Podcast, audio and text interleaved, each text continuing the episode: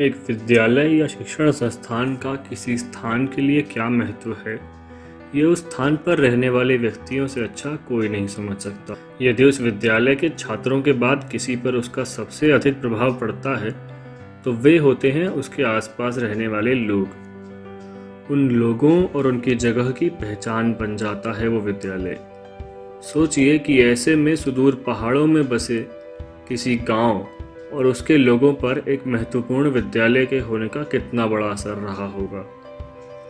हमारे देश में यूँ तो ऐसे बहुत से शिक्षण संस्थान हैं जो अपने समय में बहुत विख्यात थे, लेकिन समय के साथ वे बंद होकर अंधकार में खोते चले गए। आज हम बात करने वाले हैं एक ऐसे ही संस्थान की जिसका नाम था तिमली संस्कृत गुरुकुल। जैसा कि नाम से पता चलता है इसमें संस्कृत की शिक्षा दी जाती थी और ये आज के समय के बोर्डिंग स्कूल्स जैसा हुआ करता था। एक समय पर इसकी ख्याति केवल पहाड़ों में ही नहीं, बल्कि उनसे बाहर भी फैली हुई थी। अगर ये संस्थान बोल सकता और अपने पुराने छात्रों, यानी एलुमनाई नेटवर्क के बारे में बात करने जाता तो शायद आजकल के बहुत से महाविद्यालय भी छोटे लगते। बड़े बड़े संत महंतों से लेकर व्याकरणाचार्य और कवियों ने यहाँ से शिक्षा प्राप्त की है। यहाँ तक कि एक शंकराचार्य भी इस संस्थान के शिष्य हुआ करते थे। लेकिन दुर्भाग्य की बात है कि समय की मार को ये गुरुकुल भी सह नहीं पाया और बंद पड़ गया। लेकिन अब इसे पुनर्जीवित करने का बीड़ा उठाया है एक व्यक्ति ने जो उसी गाँव में पैदा हुए जहाँ ये गुरुकुल हुआ करता था। आज के हमारे मेहमान हैं आशीष डबराल जो पढ़ाई और काम से तो संस्कृत से जुड़े हुए नहीं हैं, पर अपनी जड़ों और अपनी इच्छा के कारण संस्कृति से अवश्य जुड़े हुए हैं। इनका परिश्रम केवल इस गुरुकुल को वापस खड़ा कर पाने की दिशा में ही नहीं, बल्कि अपने गाँव के लोगों के लिए गाँव में ही काम उपलब्ध कराने की कोशिश करने में भी है, जिससे ये पहाड़ की सबसे बड़ी समस्या पलायन की तरफ़ भी काम कर रहे हैं। आइए इनसे जानते हैं कि इनके इस काम की शुरुआत कैसे हुई। बहुत टाइम तक तो अपने गाँव से डिस्कनेक्टेड रहा। मेरे ख्याल से two thousand one two thousand two के बाद गाँव से मेरा कनेक्शन कट ही गया था। लेकिन जब काफ़ी आठ दस साल के बाद जब मैं वापस गाँव में आया तो आया तो गाँव में जाके मेरे को लगा कि काफ़ी कुछ चीज़ें जो हैं गाँव में वो सही नहीं थी जो भी हमने पर्सनल प्रोग्रेस की है लाइफ में। जो गाँव है उसको जिस हिसाब से मतलब कंपेरेटिवली अगर जिस, जैसे उसको प्रोग्रेस करनी चाहिए थी, वो प्रोग्रेस गाँव में दिखाई नहीं दी। दो हज़ार नौ दस से मैंने फिर गाँव में वापस आना शुरू किया। कुछ ना कुछ सोचना शुरू किया कि हमको कुछ करना चाहिए। और उस टाइम पे मैं मुंबई में जॉब कर रहा था, लेकिन बाद में जब 2013 में मैं मेरे को मतलब एक गुड़गांव में एक कंपनी में जॉब मिली तो गुड़गांव आने के बाद फिर मैंने हर वीक में अपने गाँव आना शुरू किया टू थाउज़ेंड थर्टीन के बाद से। और लगभग छः साल तक अभी जब तक कि लास्ट ईयर तक, जब तक लॉकडाउन नहीं होता तब तक मैं हर वीक पे आता ही था अपने गाँव। तिमली जो गाँव है, वो एक टाइम पे बहुत फ़ेमस हुआ करता था। तिमली का जो संस्कृत पाठशाला यहाँ हुआ करती थी एटीन हंड्रेड एटी टू तक। तो मैं उसको ट्रेस कर पाया हूँ क्योंकि एटीन हंड्रेड एटी टू तक के डॉक्यूमेंट्स अवेलेबल हैं। लेकिन उससे पहले से शायद हो रही होगी, लेकिन उस स्कूल का एक अपना उत्तराखंड में एक अपना नाम था, उत्तराखंड में या उससे बाहर भी। बहुत सारे लोगों को जो संस्कृत के विद्वान लोग इस स्कूल से निकले हैं। और अनफॉर्चुनेटली नाइनटीन सिक्सटी नाइन के करीब जब गवर्नमेंट अपने स्कूल्स खोलने लगी पहाड़ों में जगह जगह तो बाद जब गवर्नमेंट ने उसको कन्वर्ट किया तो अब उस स्कूल में ये कंडीशन है कि तीन या चार बच्चे हैं, जो कि उत्तराखंड के मैक्सिमम रिमोट गाँव में यही कंडीशन है। जो हमारी ट्रेडिशनल चीज़ें रही हैं, जो कि बेसिक पीछे से हमारा जो कल्चर में रहा है, उसको हमने ऐसा छोड़ दिया कि वो एक, जैसे कि कुछ गलती करनी होगी, अगर उसको मैं करने की कोशिश करता हूँ तो ऐसा लगता है कि मतलब कुछ गलत सा काम कर रहा हूँ क्योंकि लोग उसको एक्सेप्ट ही नहीं करना चाहते। और अगर मैं कुछ ऐसा कुछ नया करता हूँ जो कि किसी, जो फॉरेन चीज़ है, जो बाहर की चीज़ है या जिसको हम फ़ैशन कहें तो उसको बहुत ईजिली लोग एक्सेप्ट कर लेते हैं। कि हम लोग जो है ना, पीछे देखना हमको लगता है कि ये पिछड़ना है, जबकि मुझे लगता है कि पीछे जो चीज़, जो लोग ऑलरेडी जिन लोगों ने कुछ काम कर चुके हैं या कुछ भी रिसर्च की है या कुछ भी लिखा हुआ है अगर हम उसमें दो चीज़ें और जोड़ सके पहले तो अगर उसको मेंटेन करना उसको मेंटेन करना ही आज की डेट में बड़ा आ, मुश्किल काम हो गया लेकिन अगर उसमें अगर हम दो चीज़ें और जोड़ सकें तभी जाके मेरे को लगता है कि एक एक सोसाइटी या एक जो सिस्टम है वो आगे बढ़ता है। अब बजाय कि पीछे वाली चीज़ों को बिल्कुल ही छोड़ दें कुछ नया चीज़ पकड़ने की कोशिश करें तो मेरे को लगता है कि हम आगे बढ़ेंगे बल्कि हम किसी न किसी के फॉलोवर ही बनते जाएँगे दुनिया में। अब लीडर तो नहीं बन पाएँगे कहते जो संस्कृत एजुकेशन हो गई जो उत्तराखंड की जो चीज़ें अभी धीरे धीरे करके लुप्त होती जा रही हैं। लैंग्वेज एक डेफिनेटली एक अपने आप में कंसर्न का पॉइंट है लेकिन उसके साथ साथ में बहुत सारी चीज़ें और भी हैं जिनको की जिनके बारे में कोई बात ही नहीं करना चाहता। तो उन बहुत सारे लोग हैं जिन्होंने अपने हाथ पे लिखी हुई उनके पास किताबें हैं जो कि लोगों के घरों में भी, बक्सों में पड़ी हुई। उनको बाहर निकालने की ज़रूरत है और उन पर रिसर्च की ज़रूरत है और उसको एक वर्ल्ड के प्लेटफॉर्म पर ले जाने की ज़रूरत है कि हमारे पास क्या है। बहुत बेसिक चीज़ें हमारे पास हैं, लेकिन अगर हम उसको टाइम पे पकड़ लें टाइम पे उन पर काम करना शुरू करें तो जल्दी कुछ ना कुछ हो सकता है मेरे ख्याल से दो तीन जनरेशन में कुछ अच्छी लेवल पर हम उसको ले जाता है मतलब जो जो हमारा तो पुराना संस्कृत विद्यालय है, इसको भी दोबारा रिवाइव करने का प्लान था कि इसको भी कुछ ना कुछ करके इसको वापस मैं वहाँ तक तो उसको, मुझे नहीं लगता कि मैं पहुँचा पहुँचा पाऊँगा, क्योंकि ना मेरे अंदर उतनी वो कैपेसिटी है, ना उतना नॉलेज सेट है, ना स्किल्स हैं। लेकिन उसको एज एज अ फैसिलिटेटर मैं कम से कम ऐसा कुछ बना पाऊँ कि जिन, जो लोगों ने यहाँ पे अपनी अपना पूरी ज़िंदगी लगाई है, संस्कृत के लिए वैदिक एजुकेशन के लिए, उसको कम से कम ज़िंदा रखा जाए। तो ये एक माइंडसेट था उस टाइम पे, तब मैंने यहाँ पे काम करना शुरू किया। शहर के आराम की आदत लग जाने के बाद, वापस गाँव की ओर आना और काम करना कभी सरल नहीं होता। पहाड़ों की भौगोलिक स्थितियाँ इन कामों को और भी कठिन बना देती हैं। पर अपनी संस्कृति को जीवित रखने की इच्छा आशीष जी को वापस गाँव की ओर ले आई। अब ये इस दिशा में काम क्या कर रहे हैं और इन्होंने प्रेरणा कैसे ली? चलिए इनसे ये जानते हैं।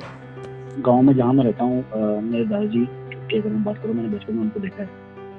बहुत क्लोजली तो उन्होंने लाहौर से आयुर्वेद में उन्होंने अपना डिप्लोमा किया था और उसके बाद जो यूनाइटेड प्रोविंस उस टाइम पे और उत्तराखंड एक था ब्रिटिश टाइम पे। तो यूनाइटेड प्रोविंस का जो मेडिकल काउंसिल था, उसमें उनका ट्वेंटी फिफ्थ नंबर का रजिस्ट्रेशन था। तो अगर वो चाहते तो किसी भी सिटी में दिल्ली में, लाहौर में, बनारस में, कहीं भी अपने एक एक क्लिनिक खोलते वहाँ पर अपनी प्रैक्टिस कर सकते थे, पैसा कमा सकते थे उस टाइप अगर उनका माइंड सेट होता था हमेशा लेकिन उन्होंने क्या किया कि सब करने के बाद वापस अपने गाँव में आए, गाँव में रहे। उनके पास एक झोला होता था जिसको टाके थी वो अगल बगल की सारे गाँव में घूमते थे, कोई बीमार होता था, उसको उसको दवाइयाँ दे दी। और ये कोई कमर्शियल एस्पेक्ट से नहीं होता था, ये एक सर्विस होती थी एक हिसाब से कि आप जा रहे हैं, कि कोई बीमार है, उसका इलाज कर रहे हैं, उसने कुछ दिया तो ठीक है, नहीं दिया तो भी ठीक है, कोई इशू नहीं है, फिर आप शाम को वापस अपने खाता हैं तो ये तो उनकी लाइफ स्टाइल को मैंने बहुत क्लोजली देखा है। तो मुझे लगता है कि हो सकता है कि उसका इम्पैक्ट हो, क्योंकि डी का पार्ट भी है मेरे।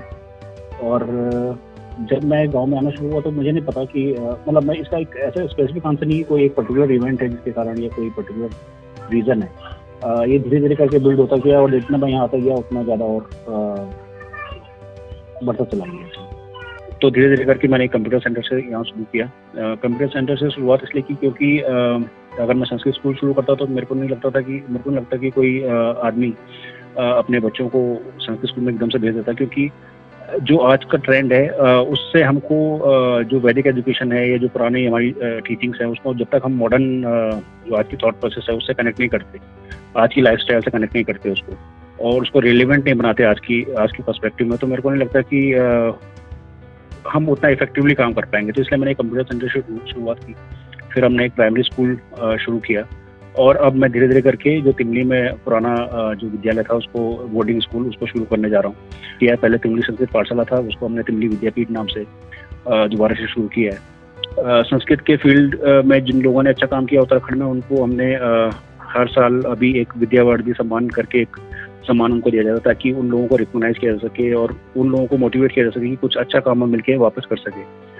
और अब जैसे मैंने आपको बताया कि हम एक बोर्डिंग स्कूल शुरू करने जा रहे हैं, जिसमें हम श्री तिमली वैदिक संस्थान नाम देंगे, जिसमें कि आयुर्वेद हो गया, संस्कृत की एजुकेशन हो गई, और साथ साथ में उत्तराखंड के जो तंत्र और जो कुछ सांस्कृतिक प्रैक्टिस हैं, जो कि लुप्त होती जा रही हैं धीरे धीरे करके, कुछ मान्यताएँ हैं या कुछ प्रथाएँ हैं, उनके ऊपर रिसर्च करना, उनके ऊपर साइंटिफिक पैरामीटर्स में उनको तोड़ना या फिर लॉजिकली उनको डॉक्यूमेंट करके आगे बच्चों तक या आगे की जो जनरेशन है, वहाँ तक पहुँचाना, इस फ़ील्ड में काम करने का प्लान है।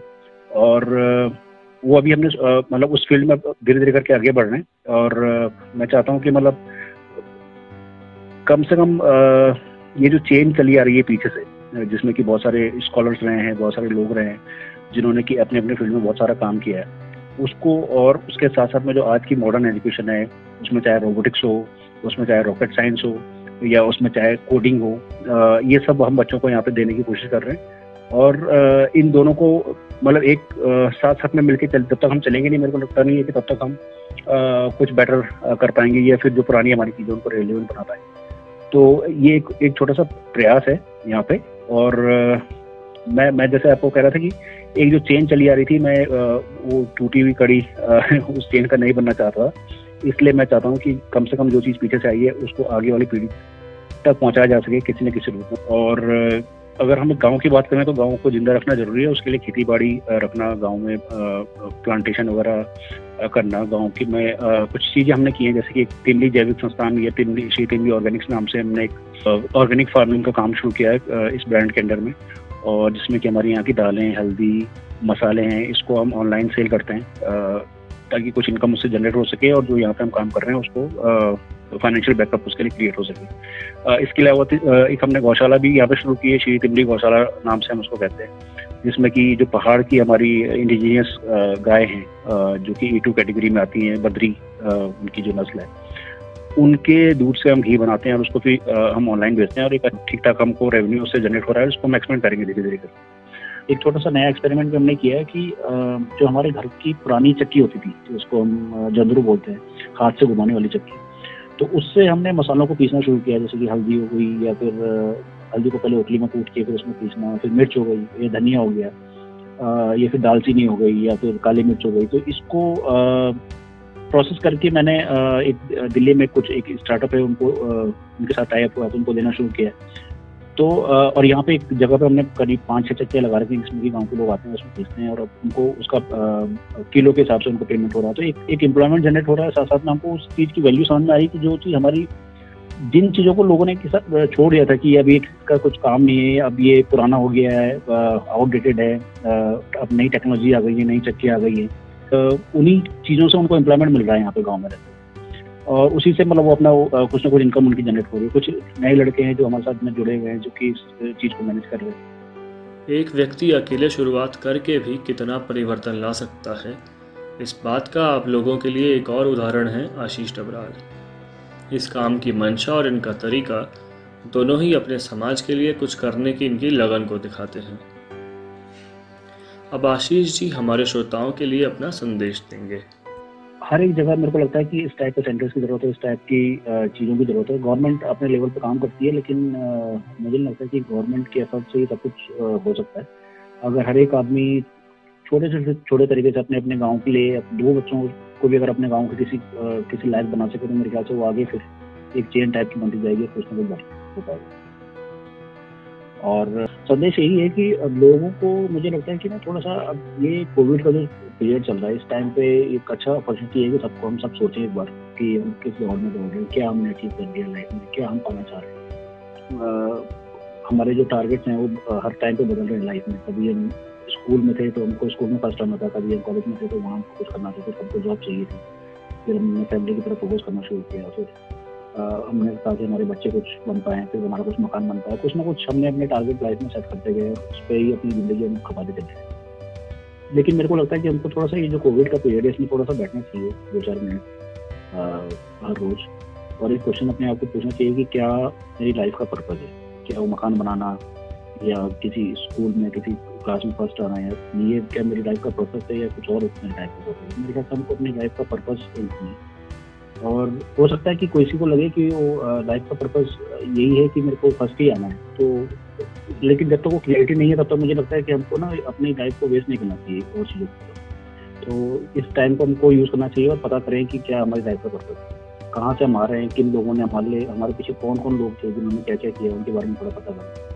और कुछ अगर हम कंट्रीब्यूट कर सकें ताकि आने वाली जो जनरेशन है, उनको कहीं पर सपोर्ट मिल सके, कुछ उनके लिए कुछ गाइडेंस हम क्रिएट कर सके, या फिर एक चेन पीछे चाहिए, हम किसी ऐसी चेन का हिस्सा तो नहीं है जो कि पीछे चली आ रही है और हम उसकी टूटी हुई कड़ी ना ना साबित हो जाए। तो मेरे ख्याल से बहुत सारी चीज़ों को हमको सोचना पड़ेगा अपनी लाइफ में कि मेन स्टेटमेंट में सिर्फ़ इतनी कहूँगा तो हमको अपनी लाइफ का पर्पज ढूंढना चाहिए।